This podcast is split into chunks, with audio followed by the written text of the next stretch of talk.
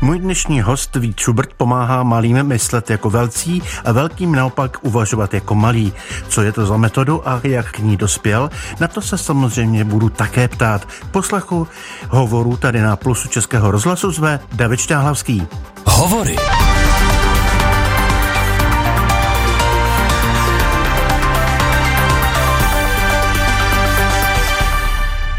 Vít Schubert tady ve studiu. Vítejte, dobrý den. Dobrý den. Eh, vaší profesí je zjednodušeně řečeno poradenství? Dá se to tak říct. Vy přicházíte z firmy, která má zvláštní název. Já ho překládám volně jako útoky jednorožců. Dá se to tak říct? Ano, je to pravda. Jak jste na to přišli? no my když jsme zvažovali, jak eh, vlastně vybereme název pro firmu, tak jsme říkali, nás si vlastně najímají někdy ty velké firmy, které se bojí těch potenciálních jednorožců a těch startupů a naopak někdy i startupy na to, aby jsme jim pomohli být, eh, být tím jednorožcem a z toho to nějak po nějaký diskuzi vzniklo. K takovéhle činnosti je třeba mít zahraniční zkušenosti? Nemyslím si, že je to třeba, ale je to určitě výhoda. Vy je máte? Já je mám. Odkud? Z Londýna. A já se ptám také proto, že vy pomáháte, eh, jak už tady zaznělo, start-upům eh, proniknout do legendárního Silicon Valley. Taky, ano, je to jedna z věcí, které děláme a snažíme se jim v tom pomoct, protože to není úplně snadná věc, jak to někdy vypadá. Ale lze to. Ale lze to, lze to určitě. Kolik takových eh, českých firm nebo startupů se prodralo do Silicon Valley?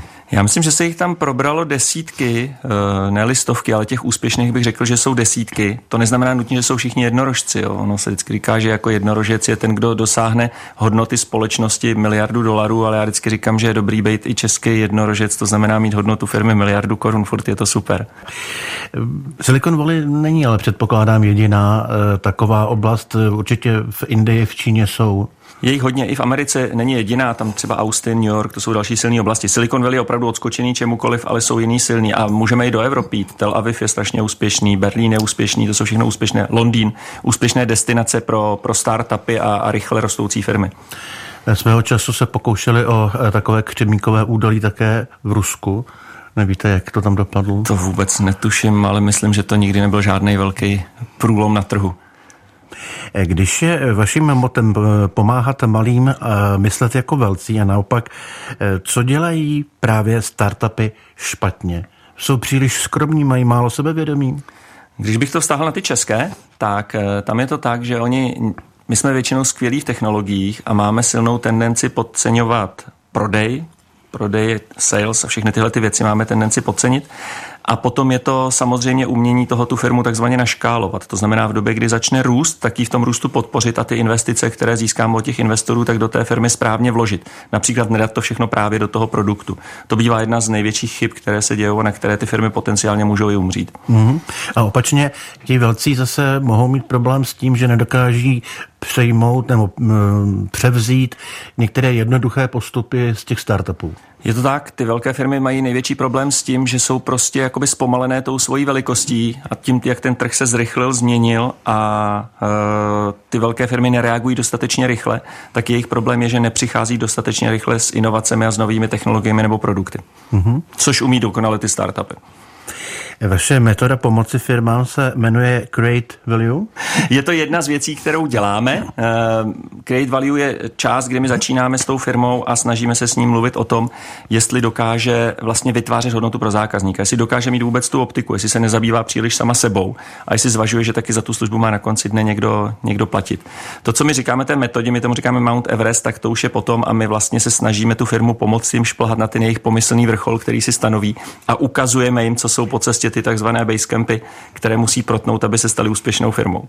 Já jsem to asi trochu popletl, že jsem tomu dobře nerozuměl, vy jste to teď vysvětlil, ale měl jsem na mysli právě ten výstup na ten Mount Everest, protože vy děláte zajímavou věc, připravujete firmy na úspěch. Dá se to? Dá, dá se to určitě, protože ta firma, když začíná, tak eh, vlastně chce uspět, dělá pro to všechno. A ona si často vlastně na začátku akorát nevydefinuje, co pro ně ten úspěch znamená. Co je vlastně ten ultimátní cíl, čemu říkáme vlastně Everest. Eh, jako když vlastně takový pomyslný vrchol světa. Já vždycky říkám těm firmám, podívejte se, to je něco, co musíte plánovat, protože když jdete na sněžku dáte si ten menší cíl, to je super. To se podíváte v pátek z okna, že hezký počasí, v sobotu jdete a i když zapomenete svačinu, tak ji koupíte dole pod sněžkou.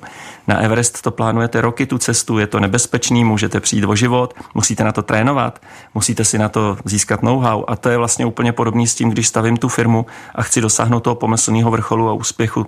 To znamená dostat se s ní třeba i do světa. Vy jste mluvil o tom, co to je jednorožec, jak eh, se kvantifikuje v penězích. Je eh, takovým úspěchem, nebo je, je to dobré si dávat eh, jako kritérium úspěchu to, že budu mít firmu za miliardu korun? Ne, já si myslím, že by to měl být jako takový jako doplňkový efekt toho, že dělám dobře ten svůj biznis, ten svůj produkt, tu službu, všechno tomu věnuju, eh, uspěju, protože jsem našel prostor na trhu a to vyjádření v těch penězích já bych bral, že jenom jako odměna a potvrzení toho, že jsme to dělali dobře. Pokud cíl jsou jenom ty peníze, tak to většinou nekončí dobře. A kazí úspěch eh, často i dob- dobré business plány? Uh, může, pokud se z toho tomu danému startupu nebo jeho zakladateli zatočí hlava, což se stává, tak to může zkazit i špičkový business plán a špičkově rozběhlou firmu. A už jsem takových mnoho viděl. Když tedy neradíte vy? Ne, to myslím, že platí obecně. Ale dokážete tomu eh, efektivně zabránit? Tomu, jak bych to řekl, eh, aby se nezatočila hlava těm lidem? My se o to opravdu intenzivně snažíme. Ono je to někdy vlastně souboj s egem, protože na to, aby člověk uspěl, tak někdy musí, nebo vždycky skoro musí mít nějaký dostatečný sebevědomí, eh, protože jinak si na to nebude věřit s tou firmou. A oni jsou to opravdu nervy, eh, když se to staví a tak a, nemusí to vít a větší část startupů jako umře a zmizí, než těch, co se jim to povede. Takže to ego je tam potřeba.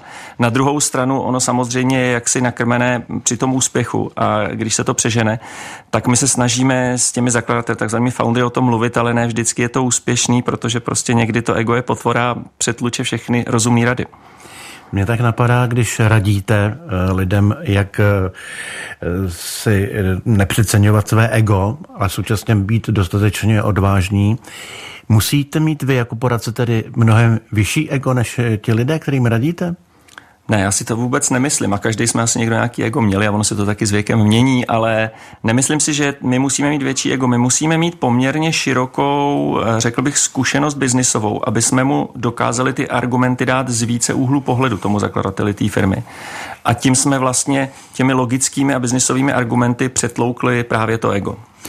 Setkáváte se často s nepochopením nebo odmítáním, že řeknou ti podnikatelé, to my zvládneme sami, ne, my nepotřebujeme nějaké, nějakou pyramidu, nějaké letadlo, když hmm. tedy to myslím, nemyslím to, tedy, že byste to museli nutně být, ale to podezření tam může vzniknout.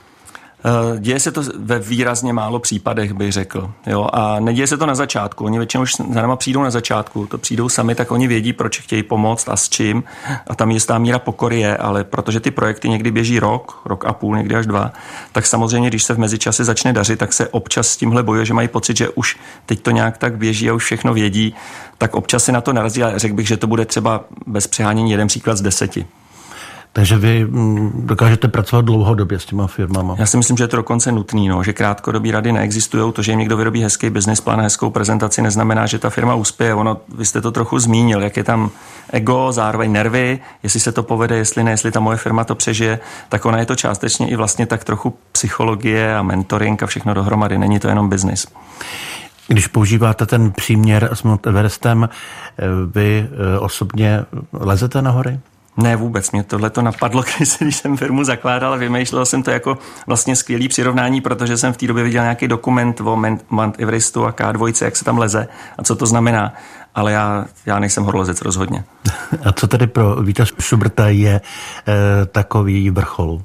tak v osobním životě je to vždycky jako spokojenost v osobním životě. A kdybych to vzal v tom profesním, tak tam je to určitě e, pro mě vlastně to měřítko je, aby ty firmy, s kterými pracujeme, to opravdu přežili. To je první kritérium. Ne, aby se z nich stal rovnou jednorožec. Aby tu svoji cestu toho růstu přežili, protože i když nebudou jednorožec, tak to může být skvělá, perfektně fungující firma. Ty lidi můžou být rádi, že tam pracují. Takže pro mě vždycky to kritérium je, aby se nám podařilo tu firmu zafixovat tak, aby prostě dobře fungovala. Já tomu vždycky říkám, je to jako kdybyste nasadili vlak na ty správné koleje a on už pak prostě jede. Co všechno řešíte s tou firmou? Je to třeba i také to logo, jak bude vypadat, jak se bude ta firma jmenovat, nebo s tím už přijdou sami? S tím většinou přijdou sami, my maximálně poradíme. My nejsme ani specialisti na vytváření log, my můžeme říct, že s někým spolupracujeme, že jim doporučíme, když nevědí, ale my se opravdu soustředíme na strategii té firmy, na biznis, na produkty, na marketing jako strategický marketing, na prodej, na všechny tyhle disciplíny, ale nechceme být, ani nejsme reklamní agentura. Kolik lidí vás to dělá? V tuhle tu chvíli, kdybych to vzal jako na plný úvazek, tak 16 a i s těma, co jsou na částečný, tak asi 24 lidí. A jste tedy také jednorožec? Ne, jenom zatím podle názvu. Posloucháte Hovory. Nadčasová povídání s nevšedními osobnostmi. Najdete je také na webu plus.rozhlas.cz, v aplikaci Můj rozhlas a v dalších podcastových aplikacích. Hostem hovoru je Vít Schubert, firemní poradce na úspěch. Kdo radil vám? Eh, já bych řekl, že tak trošku ten profesní život, že jsem se musel omlátit těma různýma zkušenostmi. Já jsem poměrně brzo naskočil do nějakých manažerských rolí. Já jsem, jak jsem ročník 70, tak jsem měl to štěstí, že ta revoluce přišla tak včas, že to profesně vlastně byl skoro ideální časování. Takže všechno to bylo, řekl bych, nabranými zkušenostmi a, a realizovanými chybami. Ještě jedno téma, kromě poradenství vás zaměstnává, jestli jsem dobře eh, četl, tak to je generační výměna ve firmách, protože otcové nebo matky zakladatelé po 30 letech v biznesu mají prostě nárok eh, na odpočinek. Tak jak velké je to téma eh, v českém světě firm? Poslední dva roky obrovské, bych řekl. Dokonce já bych si troufl říct, že 70% našich klientů za poslední dva roky se rekrutuje z této části těch nových. A je to poměrně velké téma a celkem i logické, protože když si vezmeme, eh, jak dlouho jsme po revoluci, tak ona vlastně teď přichází ta generační výměna automaticky. Buď je to výměna za děti, nebo už jsou ty majitelé trochu unavení a taky si chtějí ty peníze užít, takže hledají i třeba najmutí komerčního managementu a radí se s námi o tom, a nebo to chtějí předat někomu uvnitř firmy, nenutně dětem. Takže jsou tam takové tři základní varianty, ale téma je to bez pochyby teď velké a myslím, že příštích 4-5 let určitě bude. Jednak tedy důvod je generační. Jak silný je ekonomický důvod, protože ekonomika se teď otřásá pod vlivem jednak vysokých cen, eh, také samozřejmě války v Ukrajině?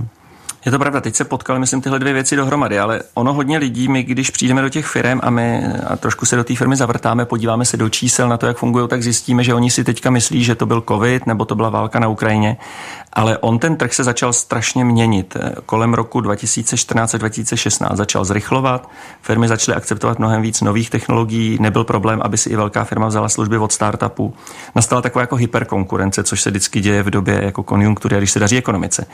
No a tyhle ty firmy, že ten trh jim šel naproti, tak často si nevšimli, že vlastně jako zpomalujou, že jako trochu ztrácí dech protože už jsou na tom trhu 25 let a můžou mít trošku takový to tunelový vidění. No a teďka přišly samozřejmě ty otřesy, které přišly, nejdřív covid, pak válka na Ukrajině a ty firmy najednou začaly v některých ohledech panikařit, viděli, že ten biznis se tak nedaří, začali to přisuzovat té situaci, ale vlastně když tam přijdeme, tak my zjistíme, že to zpomalení nastalo už o 4-5 let dřív, oni to jenom nezaznamenali, ty signály. A já to neodsuzuju, protože oni prostě to dělají 25-30 let, jak nejlíp umějí. Eh, velmi podobným nebo stejným způsobem a každý z nás potom trpí tou provozní slepotou. A to je vlastně okamžik, kdy si nás tam většinou pozvou a, a my se snažíme jim pomoct, pokud to není už úplně pozdě. A kdy se pozná, že to je pozdě? To poznáte většinou po 4-6 týdnech, když té firmě jste. Prostě se podíváte na to, jak funguje, vidíte nějaké ekonomické ukazatele, podíváte se na kvalitu i toho týmu často, podíváte se na produktový portfolio a ono to opravdu vidíte. Jo, já vždycky říkám, že si nás platí za to, že jim prvních 3-4 měsíce nenosíme úplně jako dobré zprávy. Řečeno slovy Václava Havla, tato firma nevzkvétá. Ano, přesně tak by se to dalo říct.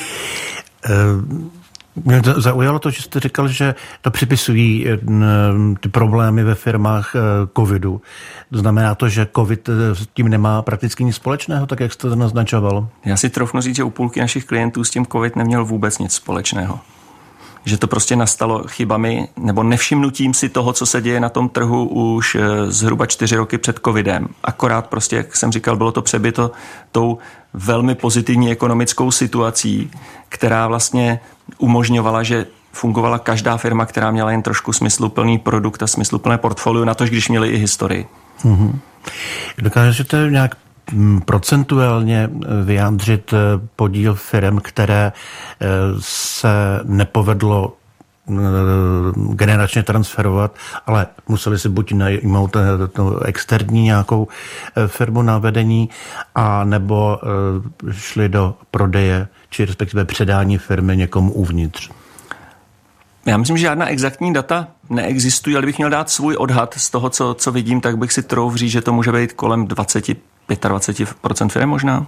Kde se to nepodařilo, ta generační výměna? Kde se to nepodařilo automaticky eh, a buď ta firma došla k tomu, že si musí někoho najmout, aby jim s tím pomohl, nebo se prostě někomu prodala, a nebo i skončila.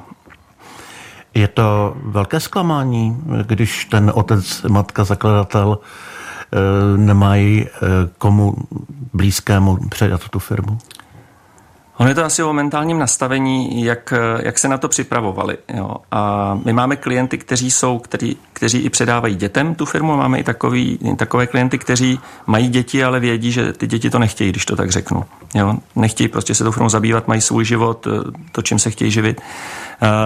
Takže je to asi o nastavení toho zakladatele. Samozřejmě, že tam může být trošku míra frustrace, pokud si to maloval trošku na růžovo. Já tady celý život něco budu a chci to předat svým dětem a ty děti to tak trochu nechtějí. Uh, ale asi je to i o tom, jestli s těmi dětmi o tom dostatečně komunikoval nebo to bral tak, jak je potřeba někdy. Když postavím firmu, tak musím být takový jako, jako trošku vůdcovský typ.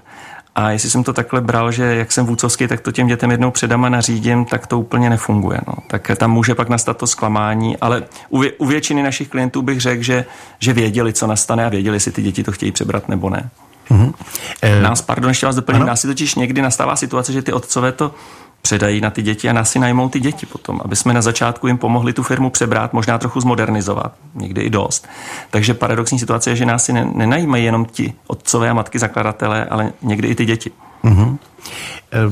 Specifický problém je mm, při předávání firm, e, jak jsem slyšel, mezi mm, větnamskými e, spoluobčany.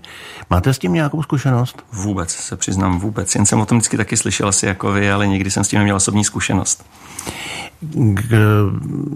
Je tedy potřeba především proto, aby mohla být firma předána v rámci rodiny, tak je potřeba toho následníka si vychovat.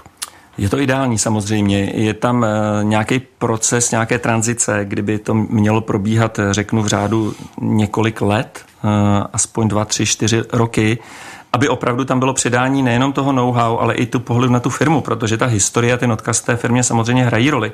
A kdyby tam přišel syn, dcera a začali tu firmu řídit úplně jinak než ty jejich rodiče, tak to může být i velký náraz pro tu firmu, ne že má špatný produkt, ale pro ty zaměstnance, pro způsob fungování.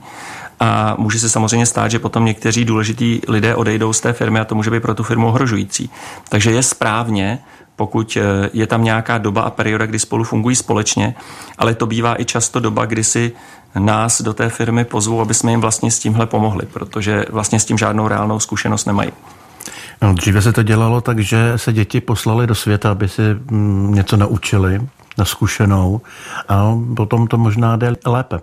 Je to tak, no. My taky vidíme, že když někde eh, se předává a je tam třeba, přebírají to děti nebo dítě, kteří studovali třeba v zahraničí, speciálně když jsou třeba ve Spojených státech, tak je to hodně znát, protože tam ten univerzitní systém prostě připravuje na podnikání výrazně víc než u nás.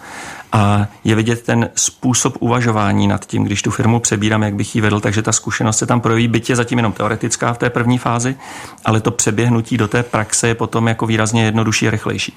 Není tedy trochu chyba v českém vysokém školství, že nedokáže být tak eh, pružná nebo tak kreativní jako ta, to školství eh, v zahraničí?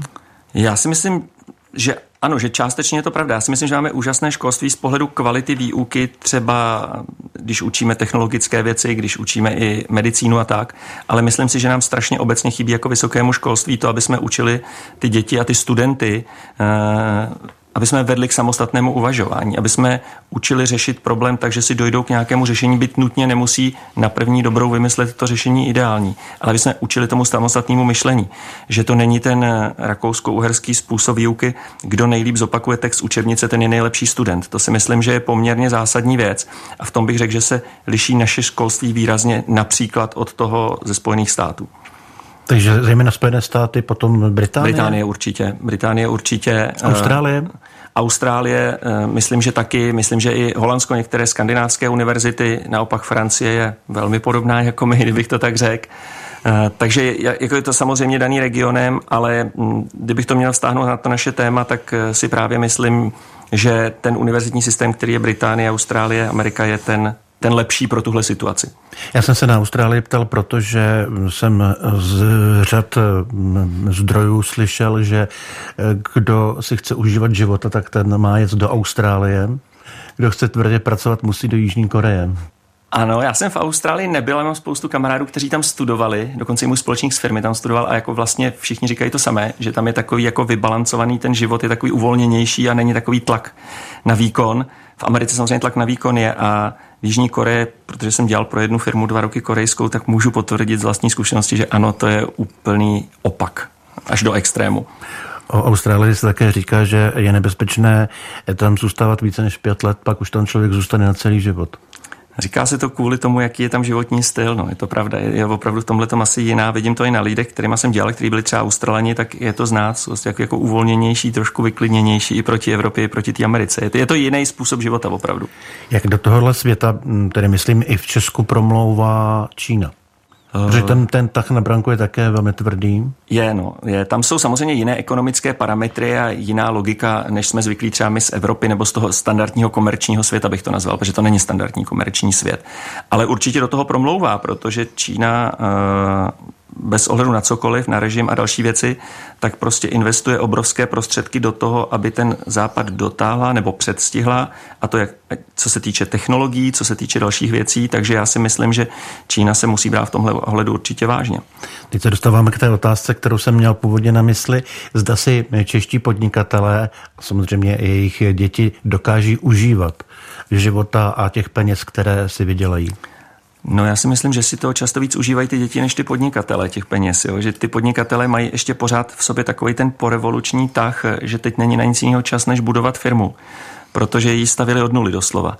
A, a samozřejmě to občas se jim podepíše na zdraví, občas jim to podepíše na tom, že mi řeknou, já jsem neměl 10-15 let dovolenou, což člověka trochu i šokuje, protože to jsou často firmy, které mají stovky milionů nebo miliardy obrat. Ale ty lidé pracují prostě pořád a myslím, že někdy může nastat situace, že když předávají tu firmu a jim 65 a 60 let a ohlídnou se zpátky, tak vybudovali skvělou firmu a může trošku mrzet, že vlastně ty peníze si nemůžou užít tolik, jako kdyby jim bylo o 15-20 let míň. Takže součástí zdravé podnikatelské hygieny je prostě eh, zdravý odpočinek a umět si užívat. Jak odpočíváte vy? Já, když jsem na dovolené, tak určitě vypnu e-mail. Já vyloženě fyzicky vypnu ten e-mailový klient mobilu. Notebook sebou nevozím nikdy. A tablet jenom na filmy do letadla, takže jako já opravdu nedělám e-maily a já mám vyloženě na dovolené vypnutý mobil, nebo si ho zapnu večer, ale mám tam jenom nastavení takový, aby mi volali moji nejbližší, ale vyloženě jako nepracuji na dovolený ze zásady. Že opravdu si myslím, že to dočerpání té energie je důležité zdravotně, ale zároveň, že i člověku nabije ty baterky na to, aby pak eh, zase, až se vrátí do té práce, měl lepší výkonnost a a v mém případě, abych zase těm klientům líp radil, aby to nebylo pod nějakým elementem nebo syndromem únavy, protože tam je důležitá pro mě jedna věc, že my vlastně, když s těmi lidmi pracujeme, s těmi firmami, tak ono je to velmi jako intimní spolupráce, protože oni nás vlastně pustí do kuchyně té firmy. My vidíme, co všechno jim v té firmě nefunguje a co třeba není vidět na venek. A oni si nás pozvou, protože nám důvěřují. A my, když jim radíme a oni to začnou dělat, tak eh, my vlastně máme zodpovědnost za tu firmu. My jim můžeme poškodit něco, co oni celý život budovali. Takže je to taková poměrně jako opravdu jako morální zodpovědnost. Takže já se snažím i odpočívat proto, abych měl dostatek energie, abych tu zodpovědnost na sebe byl schopen přijímat potom. A ještě stručně na závěr, jak to máte vy s následnictvím? Eh, já mám teďka syna na studiu eh, na univerzitě v Americe a dcera studuje na střední škole ve Španělsku, takže se snažím, aby právě měli ty zkušenosti, aby se jim pak případně ta firma líp přebírala. Říká Vít Schubert, eh, takto firební poradce. Já vám děkuji, že jste tady byl. Já děkuji za pozvání. Hezký poslech dalších pořadů Českého rozhlasu Plus při od mikrofonu David Šťáhlavský.